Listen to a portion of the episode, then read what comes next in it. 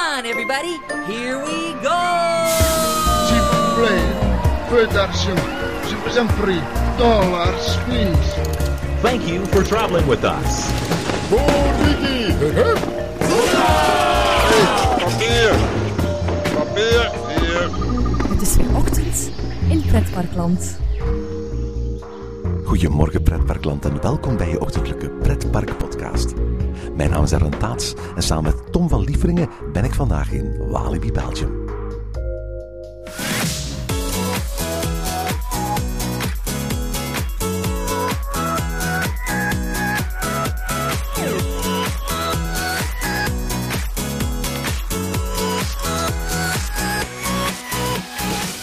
Walibi Belgium viert dit jaar zijn 40ste verjaardag. Wie aan Walibi denkt, denkt gelijk ook aan de iconische oranje kangoeroe.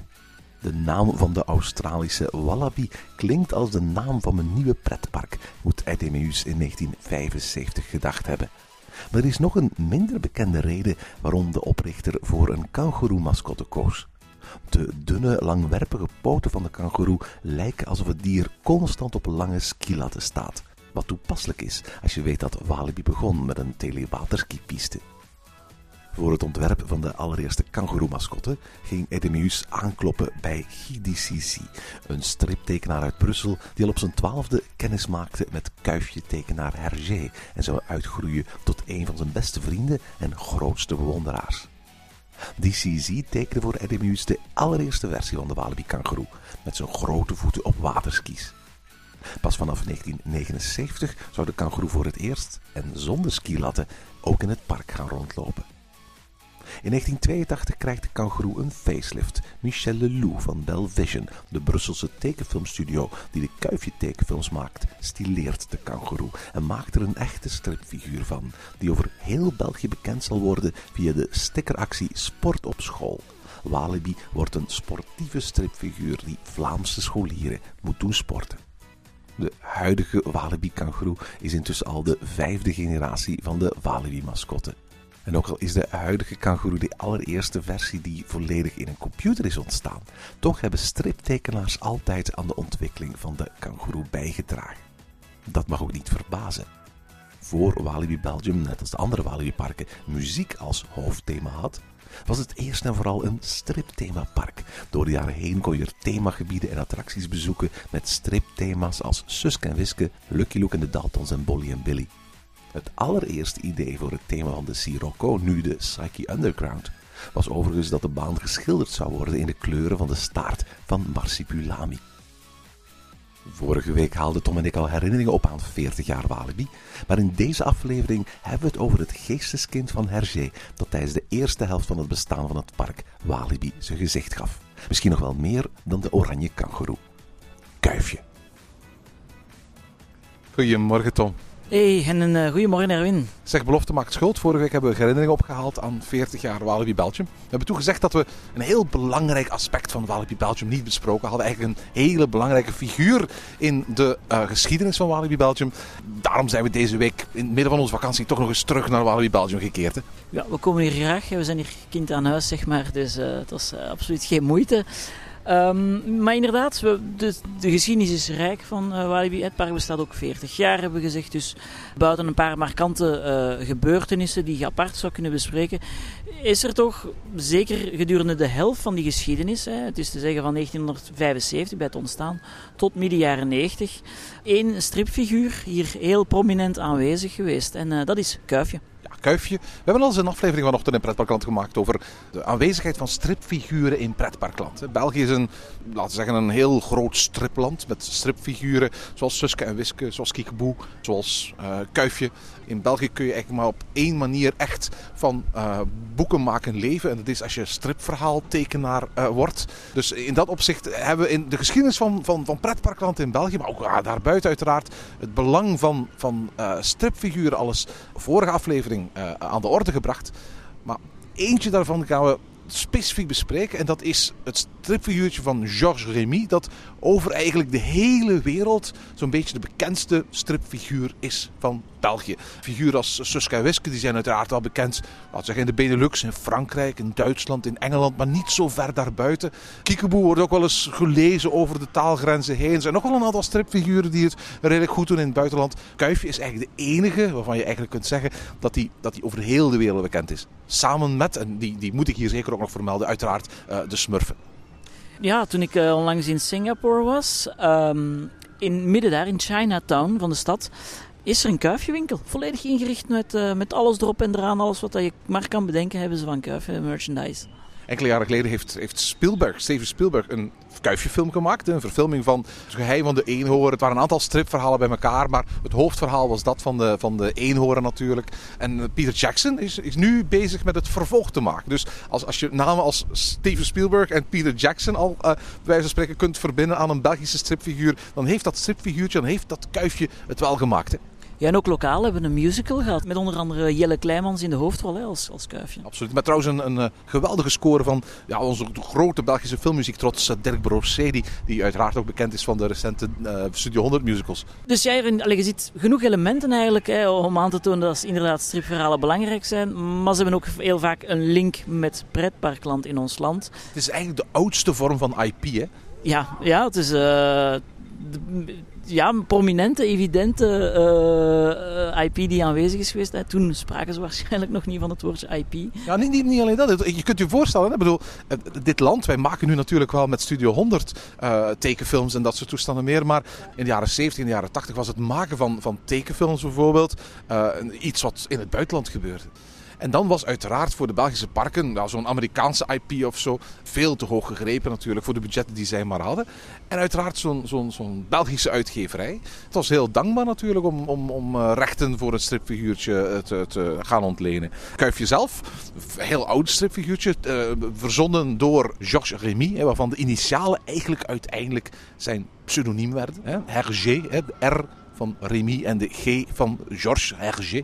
Uh, bedenker, 1929, eerste album van Kuifje verschenen. Een beperkt aantal albums, ik geloof dat er een 23 zijn of zo in totaal. En heeft ook bij zijn dood gezegd dat er nooit nieuwe albums bij mochten verschijnen. Dus uh, na 1983 is nooit meer, dat, toen, dat is het jaar dat hij gestorven is, is nooit meer een nieuwe Kuifje bijgekomen.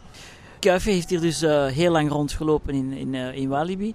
En um, dat is eigenlijk omdat, van, eigenlijk van in het begin, hè, die Meus, de stichter van het park, die had dat snel door. Die wist van ik, ik moet misschien een mechanisme hebben om, om, om het park een identiteit te geven. Om het park een verhaal te geven. Vooral om mensen te lokken. En uh, Eddie Meus, ja, een zakenman, stond, had een heel groot netwerk. En in Brussel was er een uitgeverij, hè, de, de Les Editions Lombard. In het uh, Lombardgebouw. En daar zat de uitgeverij die het uh, Kuifje magazine maakte. Hè. Voor alle duidelijkheid, Hergé had daar op dat moment niet zo heel veel mee te maken. Hergé was vooral met de stripverhalen bezig. Die zaten bij een andere uitgeverij. Maar de... Kasterman, hè? Kasterman, hè. Les, Les Editions Lombard. In de ja, ja, hadden, hadden in de jaren 50 het idee om een uh, magazine op te richten. Rond Kuifje. Een wekelijks, eh, een hebdomair, wekelijks magazine er werkten eigenlijk heel wat mensen mee aan die, aan die, uh, aan die, aan die magazines. En die uiteindelijk de Imagineers als daar, de eerste Imagineers zouden worden, ook hier uh, van in Walibi. Want in Walibi, in de jaren 70 dan, gingen die mensen van Les Editions Lombard dat intussen tijd ook al in de jaren 50 uh, twee aparte bedrijven had gekregen. PubliArt, wat dat een reclamebureau was, en Publivision, die voor alle duidelijkheid heel, heel wat uh, animatiefilmen hebben gemaakt. Hè. Dus op Belgische bodem. Het was dus zeker niet zo erg dat het altijd internationaal was. Want ook in België werden animatiefilmen gemaakt. Een beetje naar het voorbeeld van, uh, van Walt Disney. De man daarachter was Raymond Leblanc. Raymond Leblanc was eigenlijk een beetje met de Vlaamse Walt Disney vergelijken. En die wou ook ja, zijn passie was animatiefilm. En dus de Smurfen animatiefilmen en uh, Lucky Luke. En, um... Lucky Luke uiteraard, ik heb die naam dan nog niet vermeld, maar uiteraard ook uit Kortrijk. Uh, ook een heel grote Belgisch exportstrip. Hè. Dus zeker en vast. En ook Asterix, hè, voor alle duidelijkheid. Maar Asterix is Frans, hè? Ja, maar de animatiefilmen, omdat ze eh, Bel- werden gemaakt door Belvision. Hè. Belvision op dat moment werden ook honderden mensen voor dat bedrijf. In de jaren 50, alleen in Brussel, moet je dat eens maar inbeelden. Rond het eh, maken van die animatiefilmen. Hebben nooit eh, uiteraard het succes gekend van Walt Disney. maar je ziet toch zo ja, een kleine link weer met de pretparkwereld natuurlijk. Maar goed, ehm, dus je had de Edition Lombard, je had Belvision en dan had je Publiart. En Publiart, dat waren de mensen, hè, eh, of de creatieve mensen die daaraan verbonden waren. En met name Bob de Moor, dat is een, ja, eigenlijk toch een van de hoofdfiguren, van, van de hoofddesigners. En een klinkende naam in het Belgische stripwereldje. Ja, assistent geweest van Hergé, heeft, eh, heeft heel veel zelf meegewerkt aan de, aan, de, aan, de, aan de ontwikkeling van de stripverhalen. Bob de Moor werkte voor Publiart en Publiart kreeg dan de opdrachten van Eddie Mavis en Walibi om ja, in de jaren 70 al bij het begin een idee uit te bouwen van oké, hoe gaan we mijn park, eh, eh, of hoe gaan we het pretpark vormgeven. Het allereerste idee daar was een soort van, ja, echt een, een, kuifjepark. Hè. Een van de namen ooit voor Walibi eh, in het begin ging zijn Tintijnland of Kuifjeland. Eh, maar een van de, eer- de eerste concepttekeningen voor het park die we gezien hebben, was eigenlijk ook een, eh, een, ja, echt een heel themapark rond Kuifje. Met, eh, dat de naam zou krijgen Tintin autour du monde. Eh, maar het is uiteindelijk veel te duur gebleven, onrealiseerbaar. Zo'n beetje, ik vergelijk het, als je de schetsen ziet, zo'n beetje met het, de concepttekeningen die ze nu hebben voor het, eh, het wereldpark dat ze zouden willen bouwen in Limburg daar. Voorlopig onrealiseerbaar. En ze zijn daar eigenlijk naar een realiseerbaar en finan- vooral financieel realiseerbaar ja, plan gekomen. Ja, eh, Eddie Meus, dus de oprichter van Walibi, heeft een, eh, een, een geweldig interessante autobiografie geschreven. We hebben eh, het daar in de vorige aflevering al eens over gehad. Eh Hors des sentiers battus, weg van de platgetreden paden, hè, zou je dat kunnen vertalen. Eh, en in dat boek staat die oorspronkelijke schets. Hè? Eh, of althans, een van de ontwerpen voor dat oorspronkelijke land. En wat, wat eigenlijk heel bijzonder is, is dat ehm, ehm, er heel veel bekende iconische elementen, zoals de raket naar de maan, hè, die, die rood-witte eh, raket van Kuifje, speelt daar een hele bij- bijzondere rol in. En als je eigenlijk kijkt naar dat, dat land, dan zou je bijna zeggen, het is, het is geïnspireerd op een soort van, ja, op een soort van Disneyland. Waarbij we, laten, laten we zeggen, de, ehm, de science fiction avonturen van Kuifje een deel van het park krijgen. En dus eh, overeen zouden komen met bijvoorbeeld het Tomorrowland gedeelte. Waarbij als het ware de avonturen in de jungle overeenkomen met het Adventureland gedeelte. Maar tegelijkertijd speelde een heel groot deel van de albums, althans vaak het begin en het einde van Kuifje, zich af in, in, in een heel urbane context in de stad. Eh, Brussel is een, een, een prachtig decorobject en veel van de Kuifje stripverhalen eh, vormt vaak het begin of het einde van waar zo'n album zich afspeelt. Bruxelles kreeg als het ware een plaatsje in dat park. Zoals je zelf zegt, ja, onrealiseerbaar grotesk. Er stond zelfs een soort van Matterhorn-attractie in. Er was een, een kabelbaan, er was een monorail, eh, er was een trein op zijn Disney's rond het park. En het was duidelijk dat als, als, als, als Tintinland zou moeten gebouwd worden, dat dat uiteraard een wereldpark zou geweest zijn. Hè? Ja, maar dat is, dat is het niet geworden. Eh, uiteraard is Walibi een heel mooi park geworden, maar niet het Tintinland. Uh, ze hebben uiteindelijk ook niet voor die naam gekozen natuurlijk in 75. Het park is opengegaan als in Walibi. Met, ja, in 76 dan eigenlijk de eerste grote kuifje attractie. Trouwens, dat was Kuifje en de Zonnetempel. Is tevens ook de eerste dark ride van, uh, van België geweest. Hè? Ja, Kuifje en de Zonnetempel, een legendarische attractie. Um, vooral omdat er uiteindelijk, uh, de attractie heeft niet zo heel erg lang bestaan. Is geopend in 1976 en is uiteindelijk weer dichtgegaan op het moment dat de veel grotere variant Kuifje en het geheim van de eenhoorn hier geopend is. Kuifje en het geheim van de eenhoorn was een attractie die gevestigd is in het gebouw waar nu uh, de Challenge of Tutankhamon gevestigd is. En die attractie, dat was eigenlijk een rondvaart langs scènes uit het bekende album Kuifje en de Zonnetempel. Waar alles draait rond een ja, Zuid-Amerikaans avontuur waarbij Kuifje uiteindelijk een, een, zonsverduistering moet aanwenden om te laten zien aan een uh, inheems volk daar dat hij um, uh, de, ja, de macht heeft over de natuur. Vorige keer hebben we gezegd dat Walibi in die tijd eigenlijk één lange weg was. Hè? Je, je kon geen rondje maken rond de vijvers. En eigenlijk bevond die attractie zich ongeveer in het midden van het park. Inderdaad, de attractie uh, bevond zich naar een, naast het uh, restaurant dat nu nog steeds bestaat. Het, uiteraard is doorheen de jaren doorheen van naam veranderd. En het ligt naast het restaurant Pizza Solo. Dus eigenlijk op de plaats waar nu de breakdance staat. Daar, exact daar bevond zich de attractie. Dat is een van de oudste horecapunten van het park. Als je het vanuit het reuzenrad bekijkt, ga je zien dat een soort van klaverbladachtige vorm heeft, dat pizza-restaurant. En um, uh, dat, dat heette toen, het was toen een sandwichbar in die tijd. Die sandwichbar die heette De Krab met de Gouden Schaar. En uiteraard, dat is een album van Kuifje. Ja, dat is een album van, uh, van Kuifje. En dus vlak daarnaast bevond zich uh, ja, de eerste dark ride van België. Heel wat problemen mee. Het was, het was de topattractie in, uh, in die tijd. Ik zelf heb de attractie nooit gedaan. We waren, ja, ik was nog niet geboren.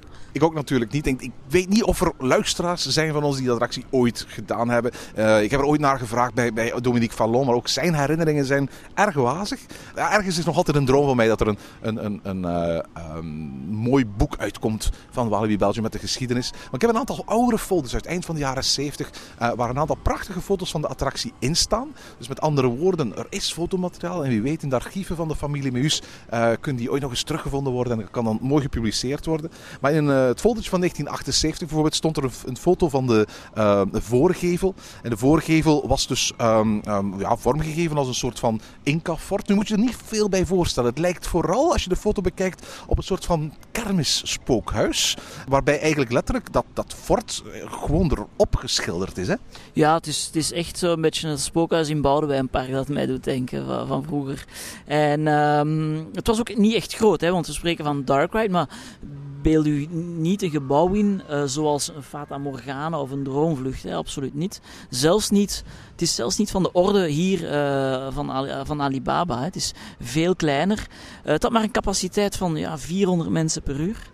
Je, op alle foto's die je, die ziet in die tijd zie je ook altijd, altijd een enorme wachtrij. En dat was nu net het pijnpunt. Dat is trouwens een grappige, grappige anekdote uh, in de, verschenen in de autobiografie van uh, Eddie Meus. Waar staat dat hij dus eigenlijk een contract had afgesloten met de fabrikant van de attractie van een capaciteit van 900 per uur. En ja, op een dag ging hij klagen en zei van ja, maar beste vriend, ik, ik raak maar aan 400 man per uur. Waarop de fabrikant hem vriendelijk verwees op het woordje maximum 900. dus, uh, ja, zo kan ik het ook. Ja, zo ja. Dus uh, allee, er werd eigenlijk vrij snel beslist dat een, om een aantal jaar later natuurlijk die attractie af te breken.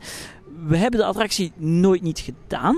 Maar we hebben wel in een foldertje een aantal scènes gewoon. Misschien kan je een paar beschrijven, Erwin, of het verloop van de attractie. Ja, het is, het is voor alle duidelijkheid. Uh, ik zei net, het is een beetje als een kermisspookhuis vormgegeven. Maar voor alle duidelijkheid, het transportsysteem, dat waren niet van die kermisspookhuisbakjes.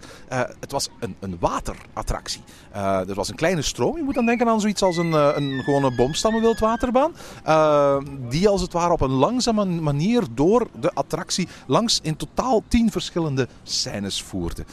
In de eerste scène is het zo dat uh, Haddock uh, kennis maakt met een, uh, een lama. We kennen die bekende scène, die, die, die boze lama die eigenlijk Haddock tijdens gedurende het, het hele stripverhaal van uh, en de Zonnetempel water in het gezicht spuit. Wel, die exact diezelfde scène is daar ook vormgegeven. en in de brochure van 1978 zie je dus letterlijk Haddock in een decor staan, een jungle decor voor een rots. met natte kleren, zeiknatte kleren. En daarvoor staat een lama die uh, voortdurend op hem aan het sproeien is. Daardoor is het zo dat die pop waarschijnlijk voortdurend doorweekt in die attractie uh, stond. Dat was de eerste scène, dat was de openingsscène als je de attractie deed. Vervolgens kwam je aan een scène waarbij Bobby, het hondje van, van Kuifje, Milou in het Frans, te pakken werd genomen door een, een grote condor. En in de volgende scène wordt Haddock te grazen genomen door een beer. Voor alle duidelijkheid, dit waren geen animatronics. Het waren stationaire scènes uh, waar je eigenlijk uh, langs passeerde. In de volgende scène, dat was dan scène 4, zie je een enorm grote slang, een boa, een boa constrictor, die een, uh, een Inca jong, jongetje probeert te wurgen. Zorino is dat in het stripverhaal. Kuifje weet hem te redden en je ziet in die scène dat jongetje volledig omzwachtelt door die grote slang. In de volgende scène zien we dan uh, hoe uh, Haddock en Kuifje en Bobby hun kamp hebben opgemaakt in de jungle. En daarna komen we aan een iconische scène die later nog terug zou komen hier in het park. We zien Haddock hangen aan een touw voor een waterval. De zevende scène zien we dat Kuifje als het ware in de Inca-tempel is binnengekomen. En hij ziet eigenlijk de gemummificeerde Incas uh, liggen. Maar zodra ze te dichtbij komen, worden ze gevangen genomen door de Incas zelf. In de laatste scène, scène 9, uh, wordt dan met blacklight een uh, effect van een zonsverduistering gecreëerd. En het is die zonsverduistering die er eigenlijk voor zorgt dat ze gered worden. Het Inca-volk is onder de indruk, want uh, Kuif heeft hen wijsgemaakt dat zij verantwoordelijk zijn voor die zonsverduistering. In werkelijkheid wisten ze al dat, er, dat er een zonsverduistering op weg was. ze worden bevrijd en ze ontdekken de fabuleuze schat van Raskar Kapak. En dat is ook de eindscène van de attractie. En je, ziet een grote schatkamer waar met blacklights eigenlijk een heel groot stuk van de schat wordt uitgelegd. Het is een techniek die enkele jaren later ook gebruikt zou worden in een deel van Apirama, de bijenattractie die drie jaar later door Meliepark zal geopend worden. Ook dit was eigenlijk een blacklight attractie. Um, je had een aantal gewone scènes, maar bij heel veel momenten is het zo dat eigenlijk blacklights een, een vorm van mysterie eigenlijk verzorgen binnen de attractie. In totaal duurde de attractie nog geen twee minuten. En ook al was het eigenlijk een hele korte attractie, toch was de capaciteit zo laag dat, dat er voortdurend, zoals je al vertelde, ontzettend lange wachtrijen stonden. En dat men na een tijdje ook zat begon te denken van oké, dit moet beter, dit moet qua capaciteit omhoog, dit moet omvangrijker, dit moet groter worden. Ja, en dan komen we eigenlijk bij de, de, de volgende Dark Ride. We zullen meteen een, aantal jaren vooruit springen. Uh, in 1980, hè, de, de, de eerste grote Dark Ride van, het, van het park. Uh, Kuifje en het geheim van de eenhoorn. Uh, en dat verhaal is eigenlijk gekomen toen de directeur van PubliArt, hè, we zijn er weer met PubliArt, Guy Deschici, samen met Bob de Moor, dus de striptekenaar, naar Amerika gingen, naar Walt Disney World. En daar de Pirates-attractie gingen bekijken. En, en, en wat dan echt ging dienen als inspiratie om hier ook een bootjes dark ride te maken. Uh, maar dan gebaseerd op het stripverhaal Het Geheim van de Eenhoorn. Absoluut. En voor alle duidelijkheid, in die folder van 1978, die ik nu gebruikt heb om dat verloop van die attractie te vertellen, is het duidelijk dat, dat, dat, dat die attractie, Het Geheim van de Eenhoorn, eigenlijk niet zomaar een losse attractie zou zijn binnen het Walibi gegeven. Op dat moment in 1978 zat men echt nog met het idee om echt het park te ontwikkelen tot een volledig kuifjepark. Want ik citeer eventjes de folder zoals het er staat. Um, dit is de eerste van een reeks impressionante attracties en spektakels gebaseerd op avonturen van Kuifje, die binnenkort het daglicht zullen zien in Walibi. En dan soms een aantal albums op waarvoor ze attracties in, in, in petto hebben. De Zwarte Rotsen, Kuifje in Tibet, De Schat van Scharlaken Rakhem en Kuifje op de Maan. En dan eindigt het folder met het zinnetje, en ik zal het eventjes lezen zoals het er staat, eh, want het is een Franstalig foldertje. Plus que jamais Walibi deviendra le véritable monde de Tintin. Dus binnenkort zal Walibi de echte wereld van Kuifje worden.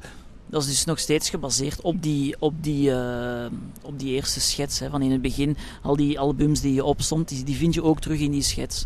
Uh, bijvoorbeeld het, eh, het, de, het album De Zwarte Rotsen ging ehm, een soort van kasteel worden, waar je met een pedalo naartoe kon gaan. Hè. Walibi was toen, zoals we vorige keer gezegd hebben, bestond toen uit twee grote vijvers. Op de tweede vijver, hè, waar je nu eigenlijk de keverbaan hebt, hè, Coccinelle. Ja, dat was een, een, een eilandje en daar gingen ze een soort van rots maken. Die leek op de zwarte, uit, het kasteel van de Zwarte Rots, waar je zo naartoe kon. En zoals ik hier in het foldertje lees, de schat van Scharlak en Rakam zou inspiratie worden voor een nieuwe attractie. En dat is uiteindelijk het geheim van de eenhoorn geworden. Want voor alle duidelijkheid, twee stripverhalen, het geheim van de eenhoorn en de schat van Scharlak en die volgen eigenlijk op elkaar. Hè? Ja, dat is deel 1 en 2 en de beide zijn verweven in uh, de attractie. Net zoals Los Piratas in Bellewaarde was uh, uh, het kasteel van de eenhoorn eigenlijk, zoals je al vertelde, een beetje een Pirates of the Caribbean clone. Uh, ja, inderdaad. Uh, ontwikkeld dus door de mensen van Publiart. Bob de Moor, die de scènes heeft uh, uitgetekend. Die ook stemmen heeft gegeven aan de piraten. Met name aan Charlake Rackham. Ja, ze waren eigenlijk ook nooit niet echt blij hè, met de attractie. Omdat ze in die tijd... Dus ze hadden wel goede ideeën, maar ze vonden geen fabrikant. Die, die, die echt hun ideeën te volle uh, naar voren kon brengen. En dus eigenlijk hebben ze altijd wel, dat is vele jaren later toegegeven door Bob de Moor, hebben ze hij, vond het eigenlijk een halve attractie, half geslaagde attractie. Uh, en dat, dat, zag je ook wel een beetje, hè, want de, de, de poppen bijvoorbeeld hè, in Fata Morgana zijn ja, levensecht, hè, heel groot. Um, in, uh, voor de mensen die het zich nog herinneren, hier in de Dark Ride, in de Eenhoorn, ja, waren het eigenlijk heel kleine poppen. Dus het was, het was een beetje een miniatuur. En, en ook alle tafereelen waren miniatuur. Dus jammer genoeg is dat, uh, hebben ze dat zo beschouwd als, ja, zo gezegd als half, uh, half afgewerkt. Moet wel zeggen, onder de fans is het een attractie met een enorme nostalgische waarde. Veel mensen zullen geld geven om nog eens een ritje te maken. Absoluut, absoluut. Uh, ik herinner mij dat de attractie begon met een, met een, uh, een lifthill. En daar zag je een aantal scènes uit het eerste boek. Kuifje die ja, op de markt dat uh, eenhoorn scheepsmodelletje gevonden had en toonde aan Haddock. Vervolgens werd daar een, een, een, een schatkaart in gevonden. En Haddock die, en, en Kuifje bestudeerden die schat. De volgende scène ging je de attractie in en dan, dan dook je eigenlijk in het piratenverhaal. En dat was eigenlijk als het ware een, een verhaal van een, een voorouder van kapitein Haddock. Hè? Ja, inderdaad.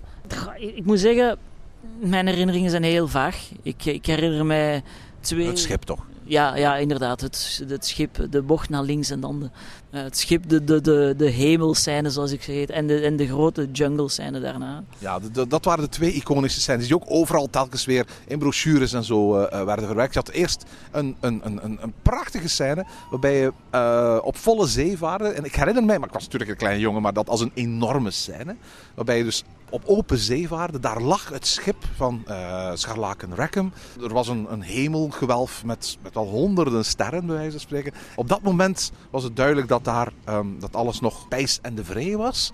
En in de volgende scène kwam je dan eigenlijk in de, de eigenlijke piratenscène, waar dan het gevecht tussen Scharlaken Rackham en de vijand plaatsvond. Ja, een beetje vergelijkbaar als de grote scène uit, uit, uit uh, Los Piratas misschien. Uh, en ik herinner mij ook de allerlaatste scène. De allerlaatste scène was eigenlijk, leek heel sterk op de jungle scène die we nu hebben in, uh, in Fata Morgana. Hè. Dus de jungle, uh, een beetje een, ja, vreemd einde vond ik altijd. Zo, een soort van anti, anticlimax.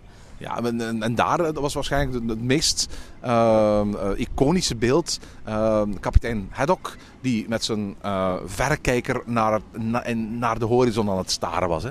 Ja, inderdaad. Dat is, dat is ook iets dat je heel vaak terugvindt nog in de, in de oude folders van die jaren. Vooral duidelijkheid, dit waren in tegenstelling tot Kuifje en de Zonnetempel wel degelijk animatronics. Dus, dus de, rudimentair, maar die bewogen wel. En, en, en dat was eigenlijk een hele levendige attractie.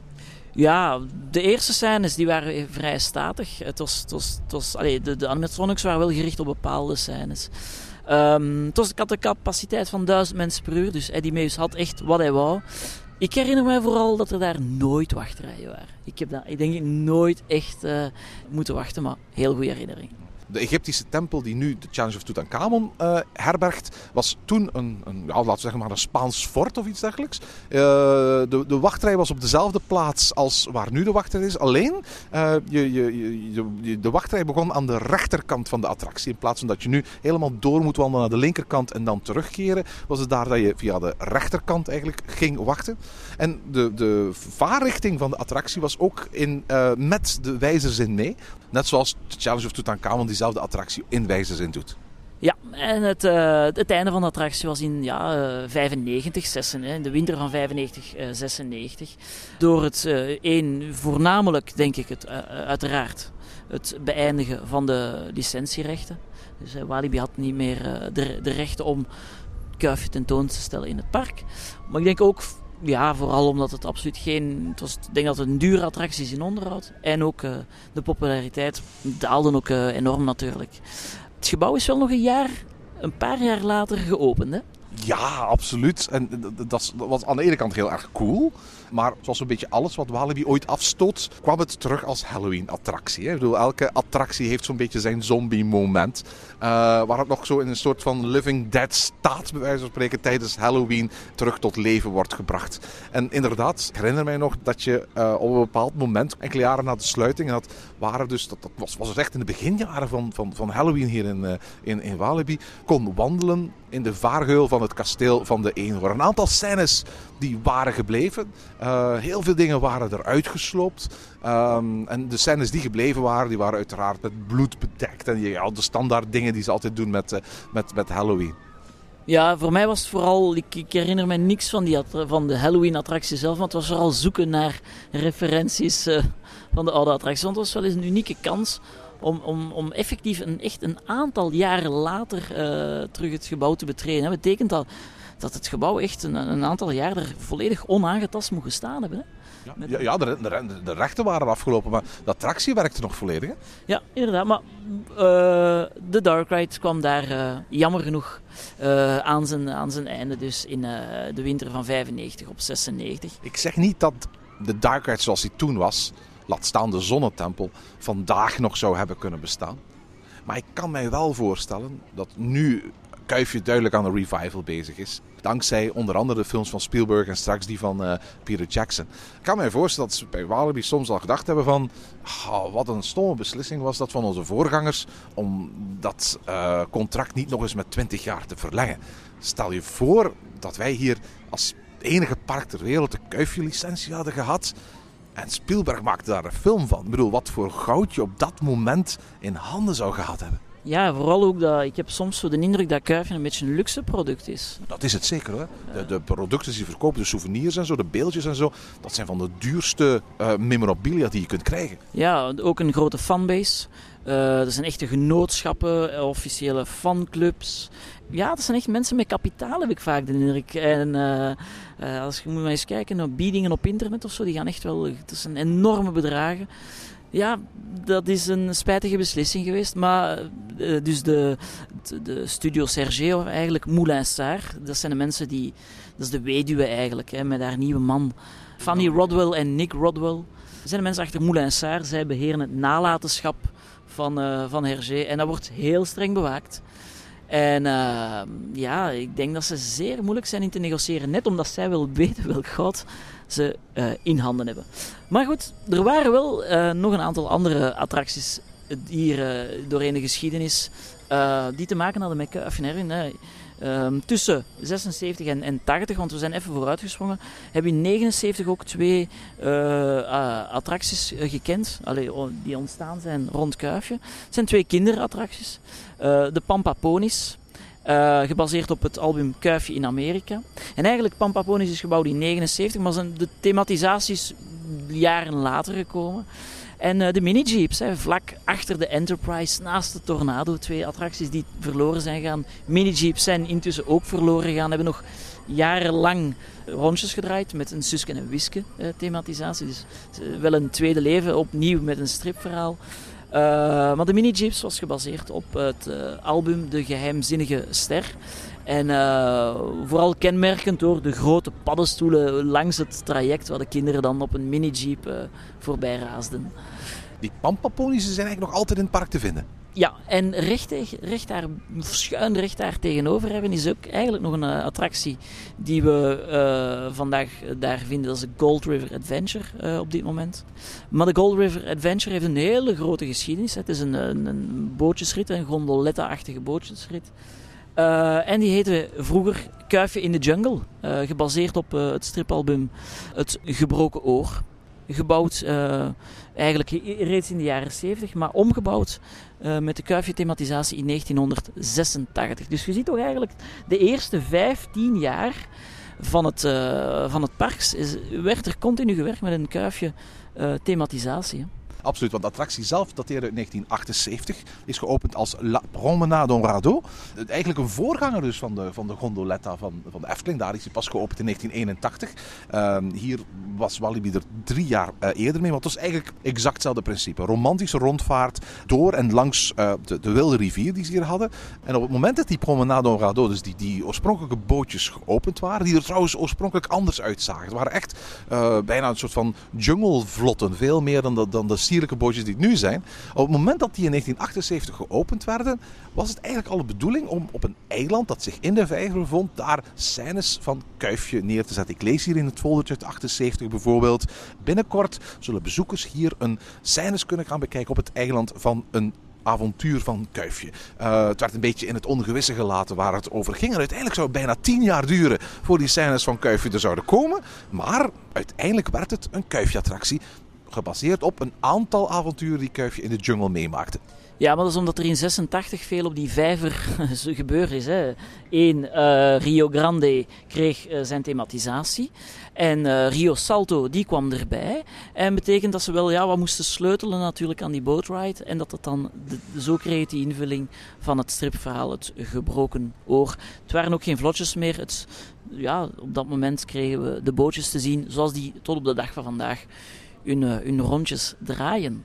Ja, en toen ik het daarnet had over de, de verschillende scènes in uh, uh, Kuifje en de Zonnetempel. En dat ik zei van, kijk, er was één scène waarbij aan een waterval, aan een touw gespannen haddock uh, aan het touw hangt. Wel, die scène zagen we vervolgens terugkeren, eigenlijk helemaal aan het begin van die rondvaart. Hè? Ja, inderdaad. je had er ook een Zuid-Amerikaans jungle dorpje. Je zag er een olifant die water spoot. En um, ja, het, heel Jungle Cruise-achtig, denk ik. Ja, maar zonder, zonder skippers, hè? Zonder skippers. Uh, je passeert op een gegeven moment ook langs een, eh, een, een soort van plank, beschilderde plank met, met apenlijfjes. En dan andere bezoekers konden hun hoofd dan daar doorsteken. En dan leek het net alsof zij uh, dat aapje waren. heel grappig zicht. Um, verder, ja, heel rustig. Heel populaire attractie altijd geweest. Zelfs, zelfs, zelfs nu nog altijd. Hè? Ook al is het de afgelopen jaren een beetje in verval geraakt. En zijn alle verwijzingen naar Kuifje weggehaald. Waardoor bij wijze van spreken nu gewoon een rondvaart is door het groen. Uh, hopelijk wordt in de toekomst daar eens iets mee gedaan. Al was het maar een paar wap- en gezet. Uh, gewoon om het allemaal wat, wat op te vullen. Het lijkt mij niet zo'n attractie waarbij je heel veel moeite moet stoppen om daar toch iets, iets, iets leuks van te maken. En, en, dat was het dan toch zo'n beetje. Hè? De grootste plannen die Walibi had met Kuifje, die vonden zo'n beetje een apotheose in, in die Kuifje-attractie. En daarna was het in één keer stil rond Kuifje. Ja, het was stil. Uh, er is in, in, de loop van de jaren 80 ook nog een Kuifje-show geweest. Um, de, de, de verwevenheid met Kuifje is vooral dat de mensen achter het Kuifje-magazine eigenlijk altijd niet per se kuifje-attracties gemaakt hebben voor het park, maar wel alle grote opdrachten hebben uh, gemaakt rond thematisatie. Of rond uh, alle reclameopdrachten kwamen van Publi-Art. E eigenlijk was Publi-Art de marketingafdeling van Walibi gedurende die eerste twintig jaar, kunnen zeggen. En dat is vooral de, de, de, de, de, de verwevenheid met Kuifje ook. Dus de mensen die achter het Kuifje magazine maken, die hebben eigenlijk ook het park vormgegeven. En dat is toch ook wel belangrijk om te zeggen. De, de Oranje Kangaroo is gemaakt door de mensen, is ontworpen door de mensen die uh, hielpen aan het Kuifje magazine. Hè. Opnieuw Bob de Moor, Guy Deschissi, dat zijn namen die altijd terugkomen. Achter de schermen heeft Kuifje in zekere zin, of die, die verbondenheid van die twee bedrijven, Walibi en uh, Publi-Art, die hebben heel nauw samengewerkt. En soms was dat echt effectief om een kuifje-attractie uh, te gaan uitbouwen. Maar vergeet niet, het kost heel veel geld. Nog voordat er één steen gelegd werd van een attractie, moest er al enorm veel betaald worden voor de, de rechten eigenlijk van het gebruik uh, voor de, van de figuren. Maar achter de schermen reikt het dus toch veel verder, die, die samenwerking. En dat vind ik toch ook wel interessant om even te vermelden. Want ook de niet-kuifje-attracties werden vormgegeven door de mensen in de Lombardstraat. Een laatste aspect waar je het, de kuifje invloed in dit park terugvond, dat was natuurlijk in de indeling die het park had. Hè.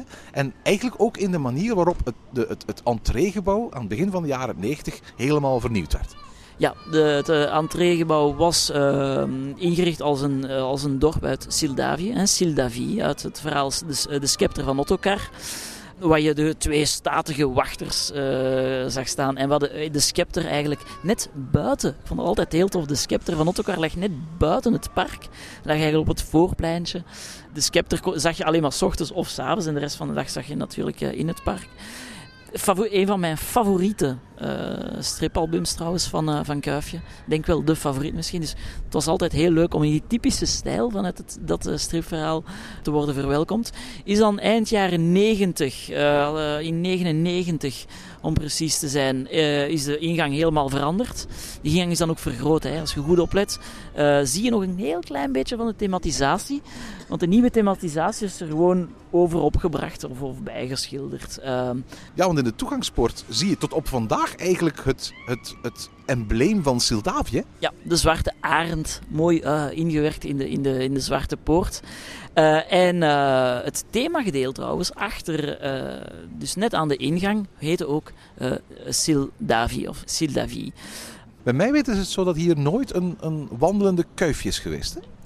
Als figuur dan? Ja, denk, nee, bij mij weten ook niet. Nee, nee, zeker niet. Het is natuurlijk altijd moeilijk, hè? animatiefiguren menselijk maken. Uh, denk maar aan Megamindy in Plopsa. Dat heeft toch ook heel lang geduurd. En Megatobin, uh, dat is veel later dan de serie uiteindelijk in het, in park terechtgekomen. Um, Kuifje, ja, maar Kuifje is wel... Allee, laten we het concluderen. Kuifje is heel belangrijk geweest. Uh, meer dan 20 jaar, bijna 20 jaar om exact te zijn eigenlijk. Het is vandaag 40 jaar. Kuifen is hier exact 20 jaar lang een van de hoofdrolspelers geweest.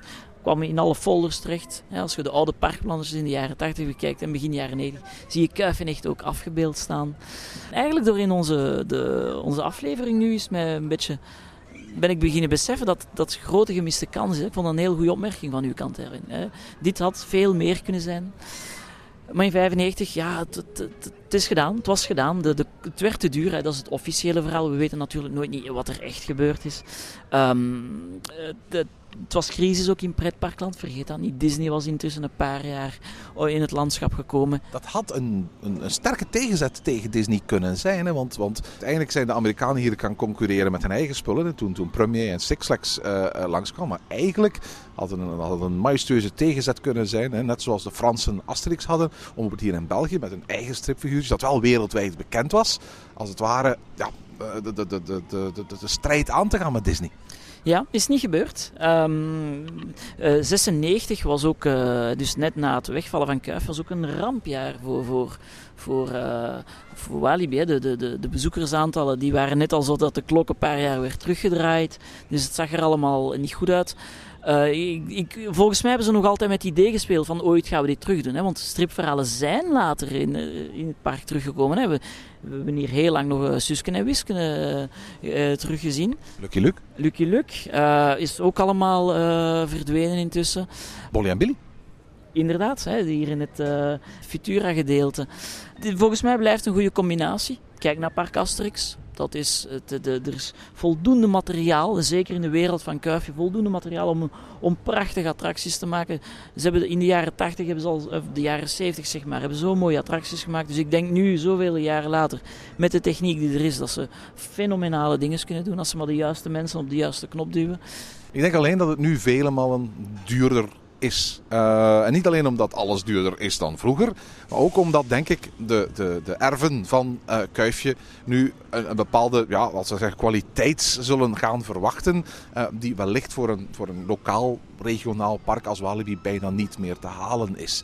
Als je verhalen door Spielberg verfilmd worden, als je verhalen poppetjes opleveren en souvenirs opleveren die voor honderden euro's verkocht worden, dan kun je niet zomaar een goedkope attractie neer gaan zetten. Dan gaat daar bij wijze van spreken verwacht worden dat je, dat daar iets bouwt op een, op van een thematiseringsniveau, een afwerkingsniveau, dat daarmee in verhouding staat. Volgens mij is Kuifje hele dure IP om vandaag in pretparken uh, neer te zetten. Ik denk nog altijd dat het heel geschikte IP zou zijn. Maar goed, of Walibi het park zal zijn waar we het ooit terug zullen zien, ik betwijfel het sterk.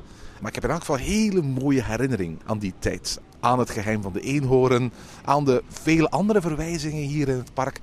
Aan al die foldertjes waar, waar, waar telkens naast de foto's ja, striptekeningetjes door Bob de Moor van Kuifje en Haddock en Bobby waren toegevoegd. Ik noem dat graag een beetje de blauw-gele periode van, van Walibi. De kangoeroe is altijd oranje gebleven. Maar in die tijd waren alle foldertjes en alle plattegrondjes uh, in een huisstijl waar geel en blauw de belangrijkste kleuren waren. En dat zijn ook een beetje de Walibi-kleuren uit mijn jeugd. Nu we zo'n beetje terug aan het mijmeren zijn. Hè. Walibi bestaat 40 jaar deze zomer. Denk eens terug aan die tijd dat dat kuifje hier nog belangrijk was. Dan, dan komen mijn jeugdjaren echt terug. Maar misschien moet het vooral nostalgische gedachten blijven aan een periode die lang achter ons ligt. Die we af en toe eens in een podcast zoals deze koesteren en delen. Maar moeten we nu gewoon vooruit met de tijd. En moeten we Walibi alle ruimte geven om bij wijze van spreken weg van die nostalgie nieuwe IP te vinden, met nieuwe attracties te komen, zodat ze over 40 jaar bij wijze van spreken andere nostalgici zoals ons hier op het plein bij de Flashback dan podcasts horen maken over ja, wat wij spreken nu en de komende jaren in Walibi Belgium als nieuwigheden zal verschijnen. Inderdaad, vooruitgaan, wel in de goede richting en uh, ben blij dat we via deze podcast Kuifje nog even een plaats hebben gegeven. Tot zover deze aflevering van Ochtend in Pretparkland. Heb je vragen of opmerkingen? Mail ons dan via ochtend.pretparkland.be. Meer informatie over onze podcast vind je terug op www.pretparkland.be en nieuwe afleveringen download je via onze website of via iTunes. Ochtend in Pretparkland is de pretparkpodcast voor vroege vogels. Bedankt voor het luisteren en maak er een fijne dag van.